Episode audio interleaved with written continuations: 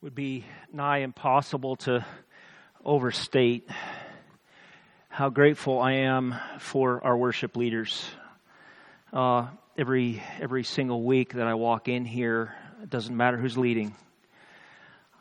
Our men put so much time and energy and prayer and creativity into what we do every Sunday morning.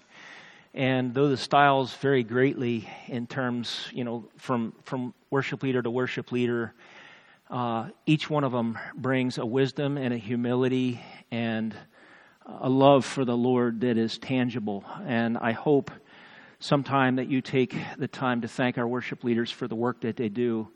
And also our musicians, Trish, Tyler, both of you, just thank you so much for the work that you did this morning in leading us. Just really grateful to be here with you. I'd like to begin our time together this morning by asking a question. And here's the question. Which is easier, to fight or to surrender?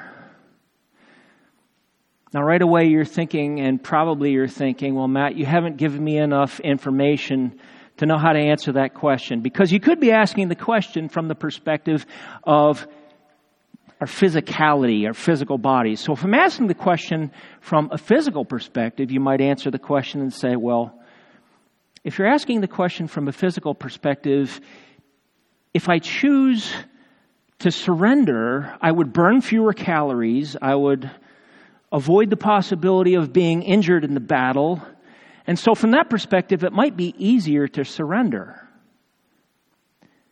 But if I'm asking the question from an emotional perspective, you might respond and say, well, if I surrender, I have to lay down my pride, and in doing so, I'm admitting failure or weakness, and I'm giving my opponent the opportunity to say that he prevailed over me, and so that would be an assault against my pride. So from that perspective, it might be easier to surrender, and maybe I would choose to fight.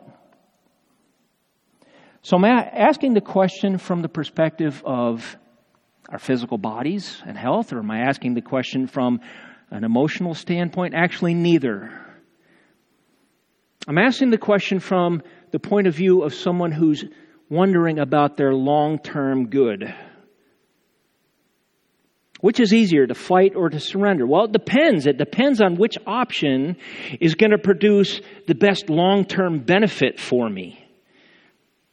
All of this drives down to a question that lies beneath all these questions, which is, what do we believe about the person to whom we're being asked surrender? Who am I being asked to surrender to? If I believe that the intentions of the person I'm being asked to surrender to will make my life unbearable, I will most certainly choose to fight and not surrender. But if I believe the person I'm being asked to surrender to greatly desires that I would flourish, and they have both the resources and the character to bring about that flourishing, it would be easier to surrender, wouldn't it? So which is easier, to fight or to surrender? Well, it really depends on the character and the intentions of the person to whom I'm being asked to surrender. Would you pray with me as we begin?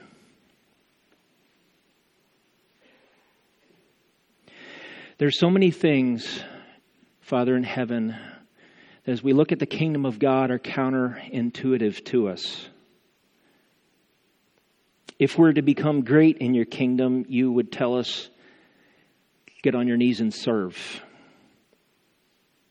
If we would desire to truly live, you would tell us, pick up your cross and die. If we would desire to flourish and truly live, you would say to us, surrender. And as we look at your word this morning, we pray that you give us eyes to see what you have for us here. Would your Spirit visit us in such a way that we will capture things this morning that we would miss if your Spirit were not here? We pray in Jesus' name, amen. So here's the question. What is the character? What are the long-term intentions of the person to whom I'm being asked to surrender? You and I will never willingly surrender to someone if we believe that person has ill intent against us, is going to make our lives unbearable. Would you open with me in your Bibles to Romans chapter 8? Romans chapter 8. We'll be picking up this morning in verse 12.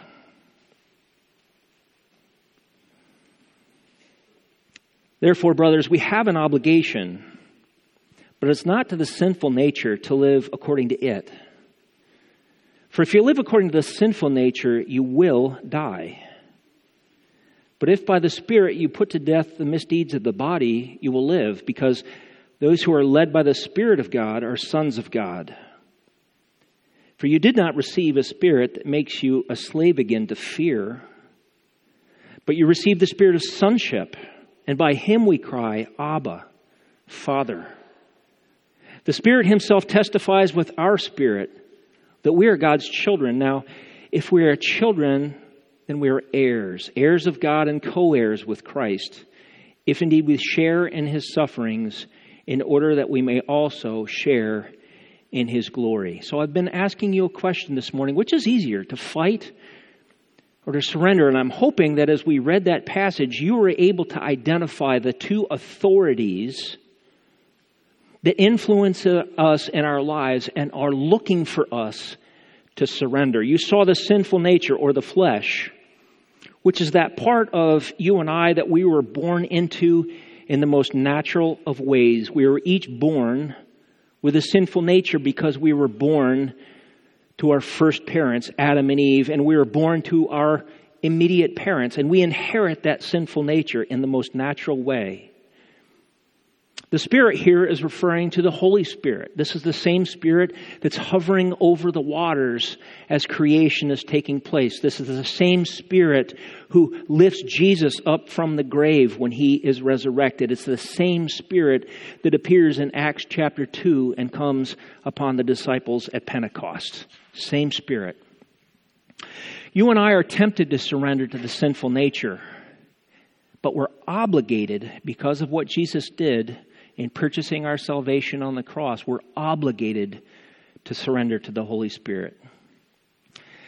The first thing I'd like to show you is where the concept of surrendering comes. As we read the text, likely you noticed the word surrender doesn't appear in the text that we just read. And I'd like to argue that it's all throughout the text. Clyde, if I could have that first slide, so that you can see it. Therefore, brothers, we have an obligation, but it's not to the sinful nature to live according to it. For if you live according to the sinful nature, you will die. But if by the Spirit you put to death the misdeeds of the body, you will live, because those who are led by the Spirit of God are sons of God.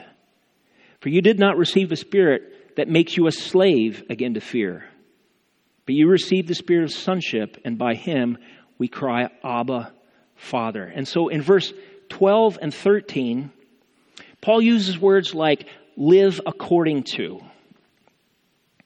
Live according to the sinful nature simply means to somehow submit to myself to the authority and desire of that authority. And so if I'm living according to the sinful nature, I'm bending under the authority and the will of that nature. In other words, I'm surrendering.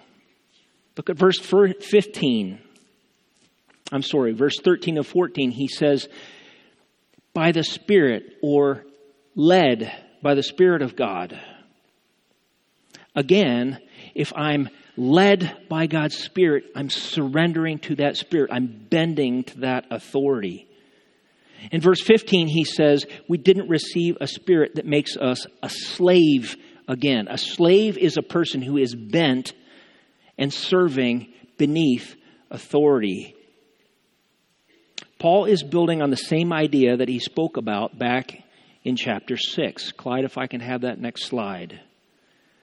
We see the same principles in play here. He says, in the same way, count yourselves dead to sin, but alive to God in Christ Jesus. Therefore, do not let sin reign in your mortal body so that you obey its evil desires.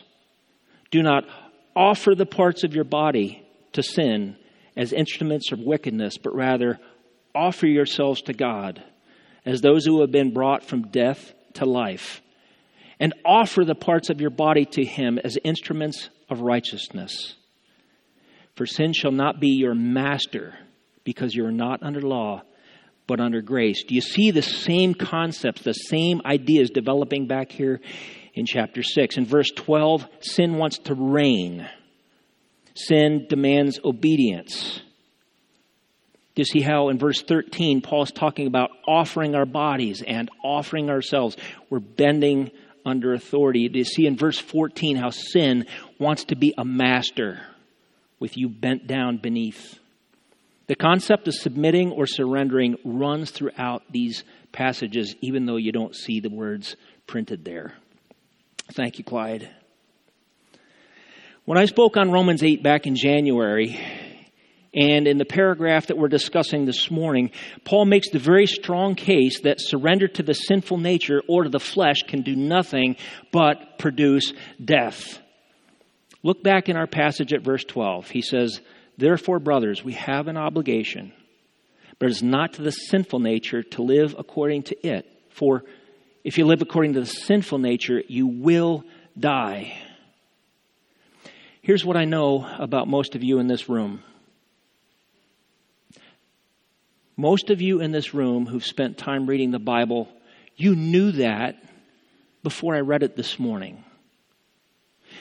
You know biblically, you know theologically, that submission to the sinful nature can do nothing other than produce death. You know that. So let me ask our question again, which is easier, to fight against the sinful nature or to surrender to the sinful nature?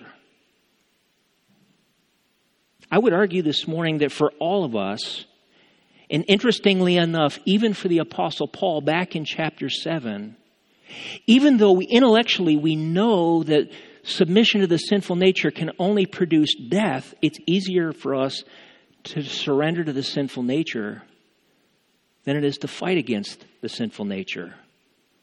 Why is that?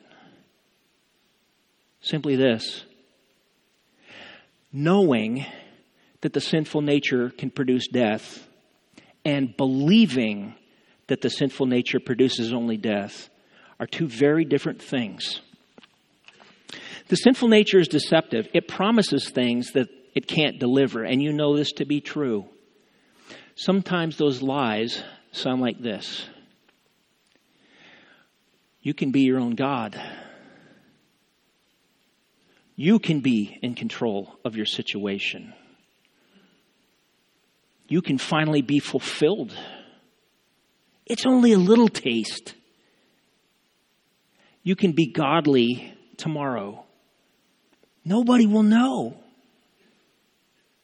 Stolen water is sweet. It's pointless to resist. You know you're going to give in at some point. When you and I surrender to the sinful nature, it's often because we believe lies like these. On the one hand, we know that the sinful nature can produce only death. On the other hand, it's real easy to believe those lies because they're awfully, awfully attractive. We actually believe that by submitting to the sinful nature, we're going to live. Raising my voice to my wife and winning an argument feels really good. When I win the argument, I feel like I'm living, don't you? And there's that little bait that sin puts out in front of us that says, if you live into this sin, you're actually going to live, and you know what that feels like. But the dividends of winning an argument are usually really short-lived. And Paul says that our surrender to the sinful nature produces death. If you're a Christian, you know that to be true, especially if you submitted to the sinful nature over some period of time. That sin, that submission to the sinful nature has produced death in you. Here's what that death has looked like. You've lost your taste for worship. You come into the sanctuary on a Sunday morning, and the hymns just don't draw you up. and the prayers seem wooden and distant. And you walk away from a worship service and you think to yourself, well, that worship leader wasn't very good this morning. I really didn't feel like God was even in the room this morning. When we submit to the sinful nature, that's where our hearts land. Prayer becomes difficult. There's nothing drawing us to have a conversation with our Heavenly Father when we're over here submitting to the sinful nature. Scripture becomes distant. You open your Bible and you think, well, I'm supposed to have my quiet time. And so you sit down and you read Scripture. And there's nothing in your heart that's warmed at all. There's no change in perspective. You're not recentered into the kingdom of God like you want to be, like you need to be. There's death. Isn't it true that when we're submitting to the sinful nature, being around godly people becomes difficult? They're always shining this light. And isn't that kind of annoying? People with the Holy Spirit living in them are joyful. Oh, that joy is so off-putting. Why is she so happy all the time? God seems distant. If you're submitting to the sinful nature, you have experienced guilt. Likely you have experienced condemnation, fear. If you have submitted to the sinful nature over a period of time, it's very likely that you have questioned your own salvation. Am I really a Christian? It's a question worth asking. This is what death looks like. If a person continues down a path like this without repenting, they will prove by their lack of repentance they never truly belong to the Lord Jesus Christ at all. It really is impossible to belong to Jesus and continue in a pattern of perpetual resistance to the Holy Spirit. But Paul's writing to people he hopes and believes are true believers. And so he spends the rest of our paragraph talking about what it looks like to surrender to the Holy Spirit. So look at verse 13, the second half. But if by the Spirit you put to death the misdeeds of the body, you will live. I've entitled this sermon, We Live by Surrendering, and I've done so because of this verse. There is a would-be master who greatly desires our surrender. It's the nature that we're born with, but we don't kill that sinful nature by engaging it in fleshly ways, in hand-to-hand combat. That's what we do when we engage the sinful nature by trying to obey the law. Can you picture it? You've done this. I bet you've done this. Don't eat the chocolate. Matt, do not eat the chocolate. Don't look at the chocolate. I'm not going to. I will not look at the. I will not look at the chocolate. I'm not going to think about chocolate. Where does that lead you? I got to have the chocolate. Do you understand that that's what we do when we return to the law and we try to put the sinful nature to death by keeping rules? That's keeping the law. And it fails constantly. You've done it. I've done it. And whether it's now or an hour from now, we end up failing. Why? Because we're trying to do spiritual battle in physical ways. This isn't a physical battle. This is a spiritual battle. And it's law keeping. It will fail. Paul's been working hard all through the book of Romans to free us from the law in order to show us just how liberating it is to find life by surrendering to the Holy Spirit. If the sinful nature is to be put to death in the life of a Christian, there's only one way for that work to be accomplished. The Christian must learn to live in greater and greater surrender to the Holy Spirit. The verses that we're about to consider, I believe, are the most important thing a Christian needs to know in order to experience the kinds of lives that the Holy Spirit offers us. Let me say this a different way. Verses 14 and 17, I believe, are the most important verses in the New Testament for a Christian who truly desires to live. This is really important stuff.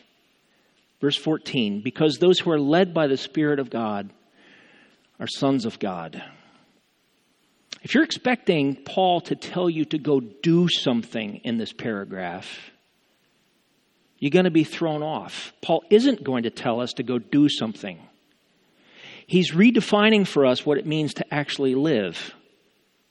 If the sinful nature can produce only death, and if the Holy Spirit produces only life, what does that life look like? Well, he begins in 14 by telling us if we're led by the Spirit of God, we're considered God's children. The Spirit's leadership of us confirms our identity. Those who are led by the Spirit of God are sons of God. Living out of the strength of that identity becomes the very thing that renders the sinful nature dead. It's the very thing that drains the sinful nature of all its influence. So you'll remember a couple of the lies that I just mentioned a moment ago. I'll bet you've heard these. It's pointless to resist. You know that you're going to give up at some point. And when you give up, it's then that you'll actually be fulfilled. That's what the sinful nature says. If you and I are living into our identities as sons and daughters of our Most High King, when our sinful nature starts whispering in the ear, you need to surrender at some point. Here's how you can respond. You can say to your sinful nature, "How dare you? How dare you tell me that I need to surrender to you and that I will surrender to you? Do you not know that the same Spirit is living in me who lifted Jesus Christ from the dead? I literally have creational power living within me. So sinful nature, how dare you lie to me and tell me I must surrender to you?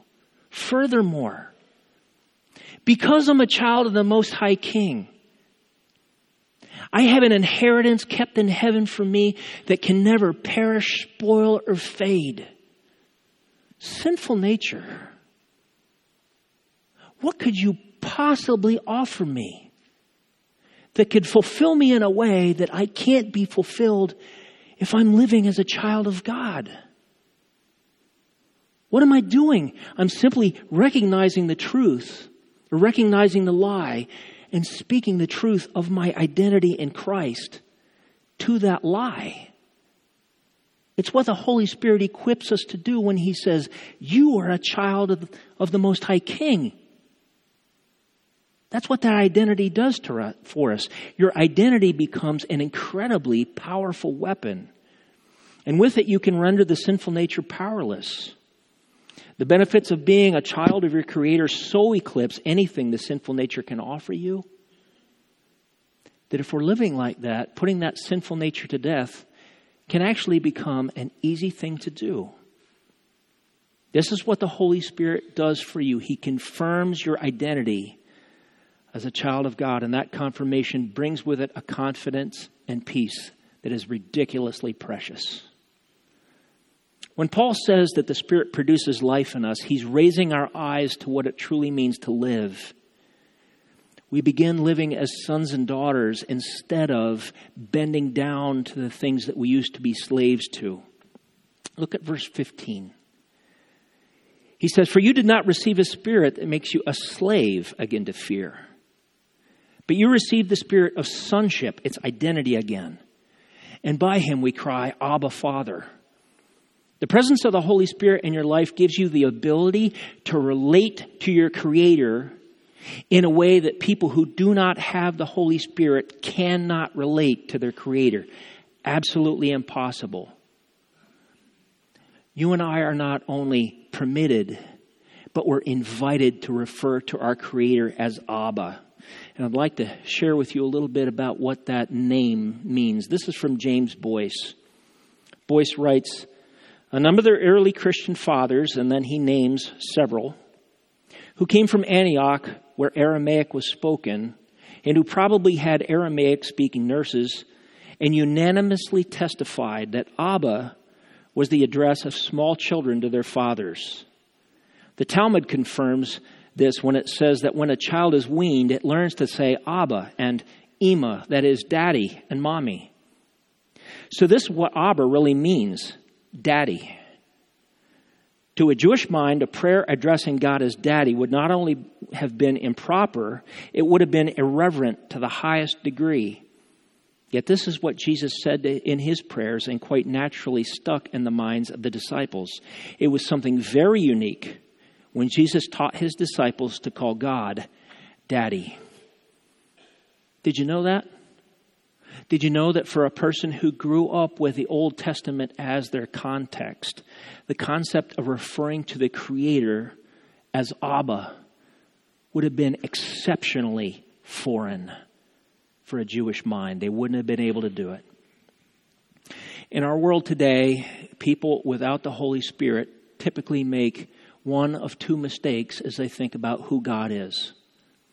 There are people in our world who think about our Creator as being omnipotent, eternal, holy, just, terrifying.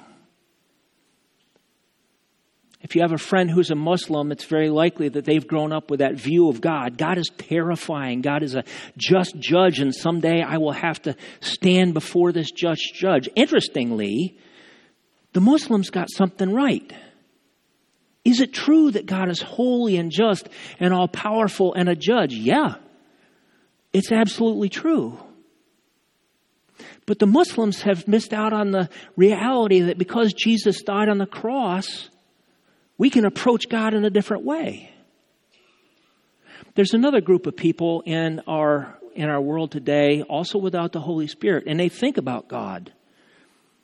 And they tend to conceive that God is this big, fuzzy, kind, gentle grandfather in the sky who is always kind and gentle and benevolent and always pours good things into the lives of all people because he loves everyone. Interestingly, they got something right. You know from 1 John chapter 4 that the scripture says that God is love. He identifies himself as love. But that's not all he is. A person who thinks that God is this big fuzzy grandfather in the sky who will never judge his children and loves everyone equally doesn't understand that God is also holy and just and all-powerful, and he is a judge, and he is going to judge people. And so they miss that. If the Holy Spirit is living in you, he's testifying constantly that God is both. He truly is holy and just and all-powerful, but he's simultaneously full of mercy and grace. The fact that God is both is the very thing that produces such love in Christians. If the Holy Spirit is in you, you can see your Creator simultaneously as all-powerful and gracious, as a judge and yet forgiving. That's what the Holy Spirit does. And he allows you to refer to your Heavenly Father, to the Creator God, as Abba, which should be a wonder to us. Now, what does that truth do for you in terms of putting the sinful nature to death? I'd like to invite Andrew and Ava to come to the platform here for a moment. Andrew is in my small group, and he's part of the equation of my small group that makes my small group not small.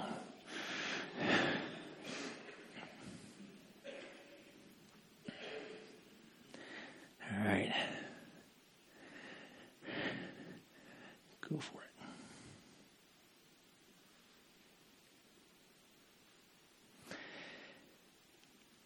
Are there any of you in the sanctuary today that would like to come to this platform and attempt to take Ava out of Andrew's arms?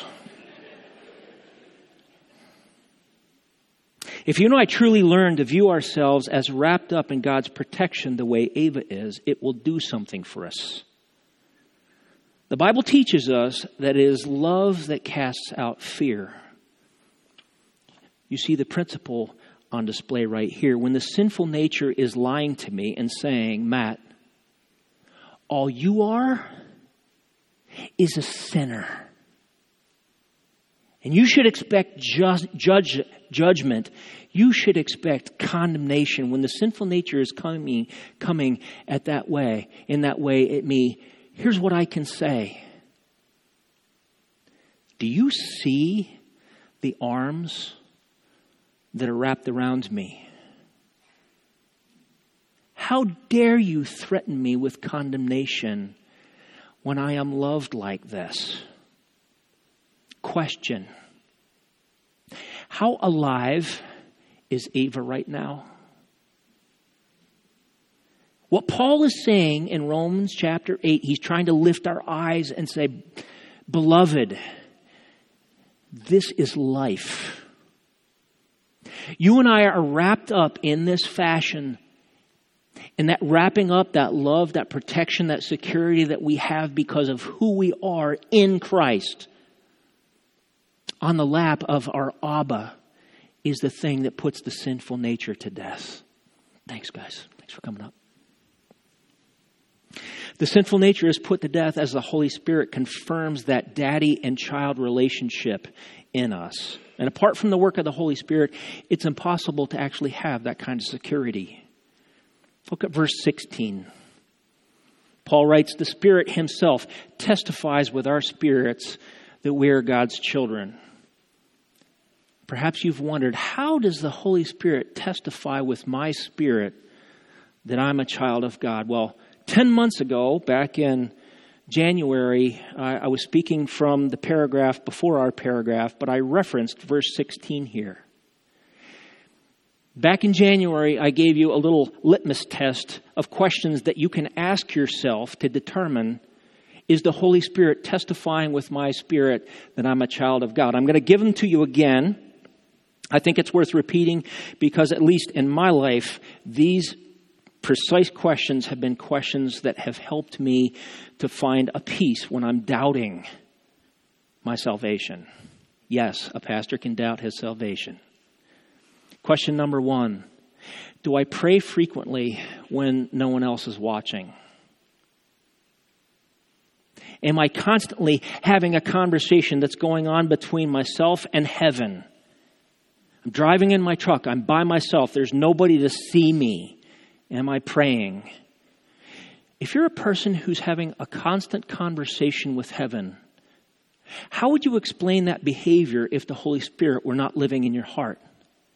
Because here's what you know, if the Holy Spirit is not prompting you to move toward God, you know that you won't. Question number two, does Scripture warm my heart? When I open the Bible and I read personally, or if I'm in a Bible study, is my heart drawn up and my perspective changed?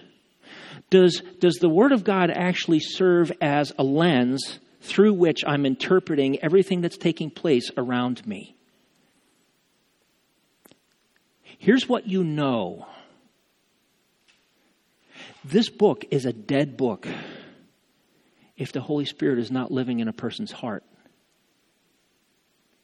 If you don't have the Holy Spirit, these are just words. These are just histories and lists and rules and regulations, and they're not going to move you. But if you have the Holy Spirit, how would you explain your heart warming when the Word of God is being preached if the Holy Spirit were not living in your heart? Number three, are there gifts that God has given you that you're now using for the building up of the body around you? Maybe you would say, you know, God's given me the gift of encouragement, and I love to catch people doing things right. And when I do, I really try to go to them and say, you know, when you do X, Y, Z, the people around you are almost always built up. I really want you to fan that into flame.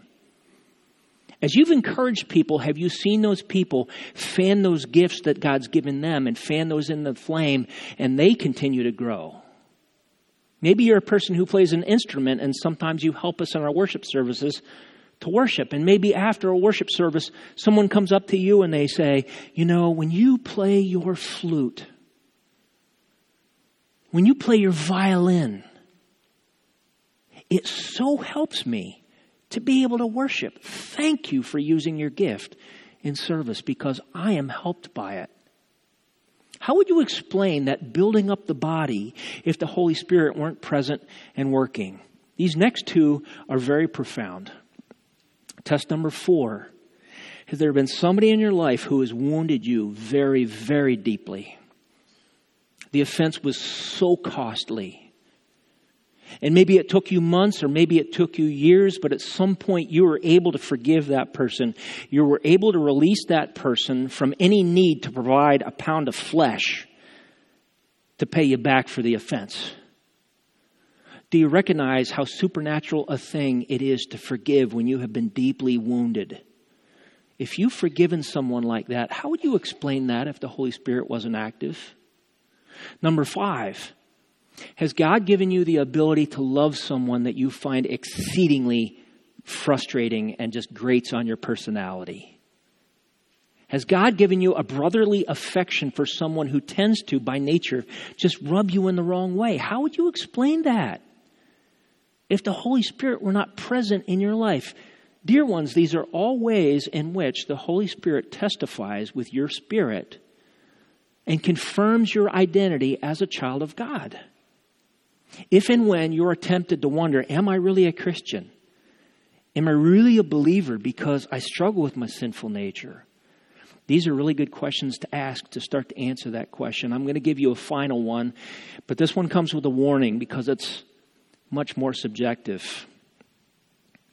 Do you ever have the very real sense that God is near to you? That He's pleased with you? That when He takes your name on His lips, there's a smile on His face?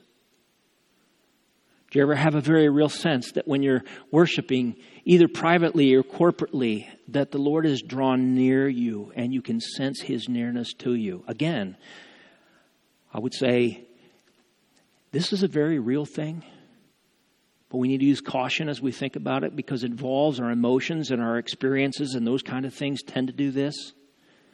But it's still a very real thing. There are many ways the Holy Spirit testifies with our spirits that we're God's children, and when you're recognizing evidences like these taking place, you have to look at it and say, the Holy Spirit is here, and He's working. Now, before we look at verse 17, I'd like to remind you of our question. Which is easier, to fight or to surrender? And remember that question drove us down to a deeper question. What do we believe about the character and the intentions of the person we're being asked to surrender to? So what's the character and what are the intentions of the Holy Spirit as He relates to Christians? What has Paul shown us? Well, he's shown us that surrender to the Holy Spirit produces life. It's life-giving. In verses 14 to 16, he has emphasized the new identities that are ours in Jesus Christ. And as we come to 17, he's going to show us a benefit that comes along with that new identity. And this benefit also serves as a weapon. Verse 17. Now, if we're children, then we're heirs, heirs of God and co-heirs with Christ, if indeed we share in His sufferings, in order that we also may share in His glory. Well, what is an heir? An heir simply is a person who's going to inherit something from someone else. And so someday, when Cindy and I pass away, our children will inherit whatever earthly wealth we have accumulated over these years of life. So they are heirs. Interesting, Paul says here that we become heirs of God. We actually become heirs of a person. What's it like to inherit a person? Well, the best I can do with it is to think back to when Cindy and I were falling in love back in the mid-1980s. I remember meeting her. And I remember many of the things that I just loved about her. I loved her eyes. I loved the fact that in the summertime when she was outside in the sun and her skin was getting tan, that the freckles would just multiply on her cheeks, and I loved her freckles. I loved her laugh.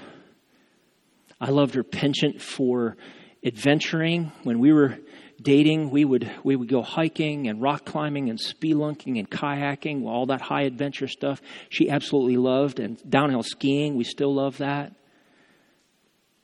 And I loved that about her. In the spring of 1991, I got to call Cindy my wife. My wife. I got to inherit all that beauty, all that wisdom, all that love of the Lord, all those shared interests, all those things became mine because she was my wife. If you are a child of God, you inherit a person. He is the most attractive person you will ever see. And He is the fountain of every beauty that you have ever laid your eyes on. He's the most stimulating conversation you'll ever have. I mean, think about this. He never had a beginning. He's never going to end. Our God sees events that took place 1,000 years ago as if they're happening right now. He sees events that will happen 1,000 years in the future as if they're taking place right now. What does that mean? It means our God lives in one eternal present moment. Can you imagine sitting down and having a conversation with Him? You inherit that. He invented the tastes and the textures of the foods that you find most irresistible. He's the most creative, most powerful, most musical, most devoted, and wisest person you will ever meet. And the Bible says that if you're in Christ, He is possessive. Your God. You inherit Him. Think about how many times over and over and over you've read in Scripture where the Bible says, I will be your God. I will be their God. It's possessive. I will be their God and they will be my people. There's a possession there. Paul also says that we are co-heirs with Christ Himself and that we'll share in His glory. I don't have time this morning to unpack that co-heirs with Christ portion. But these become the very things that we use as weapons to put our sinful nature to death. How do we do that? I'd like you to imagine for a moment it's a Friday evening. It's a Friday evening after a really frustrating week. You've had a whole week of setbacks and frustrations. You're ready to pull your hair out. And you decide, tonight, we're going out for steak. And we're going all in on dinner, all the way from appetizer to dessert. And so you go to your favorite steakhouse, you sit down, and here's what you do. You say, I'm going to take the French onion soup. You know, the kind that's got like a pound of cheese melted on top. And I'm going to get the prime rib, the big one. And yes, I want that dollop of whipped butter and chives and parsley on top. Why do you need, anybody wonder why they put butter on steak? Do you really need to do that? But they do. Steak fries, I don't know what you put on your steak fries, but if you haven't tried it, you need to try that chunky blue cheese dressing.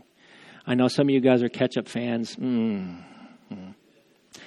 For dessert, peanut butter pie with a graham cracker crust and a cup of coffee to go with it. And so you push your chair back after dinner and you lean back and you just do one of these.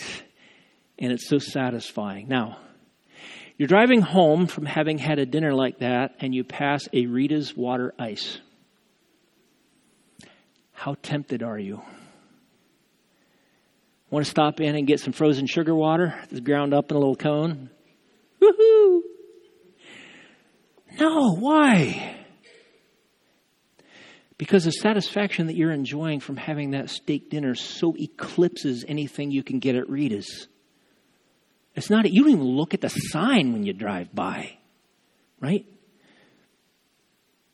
Paul's urging us to put our sinful nature to death, not by keeping the law, but by surrendering to the Holy Spirit. If you and I will never surrender to someone unless we believe that the person to whom we're surrendering has both good character and the intent to bring about that good. Do you see how this is different than the law? This is not, don't look at the water ice. I'm not going to look at the water ice. I'm not going to think about water ice. This is, why would I think about water ice? Because I just had a steak dinner. That's how our identity, that's how our inheritance becomes a weapon that completely renders the sinful nature powerless. Rita's is powerless if you've just had prime rib, right? Throughout the paragraph we've been considering, Paul has been demonstrating how the Holy Spirit has both the character and intent of providing us with the kinds of things which are for us the very essence of life itself. So for us, which is easier, to fight or to surrender? It's difficult to tempt a person who's found their greatest desires fulfilled. If you've eaten a steak dinner, water ice is hardly tempting. Would you think about these things for a few moments? And I'll close this in just a minute.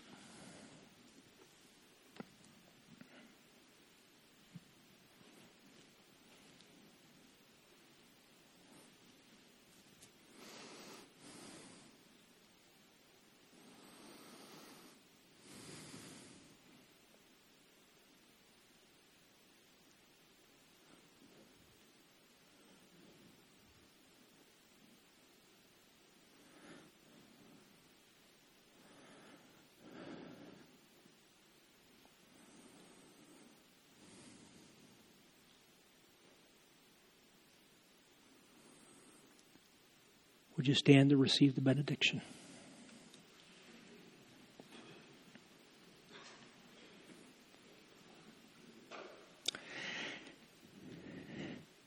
And now may the love of the God who has invited us to climb up into his lap and refer to him as Abba. May the grace of the Lord Jesus Christ, who through his death on the cross made it possible for us to refer to him in that way. And may the confirming presence of the Holy Spirit, who teaches us and testifies with our spirits that these things are true, be with every true believer in this room. Amen.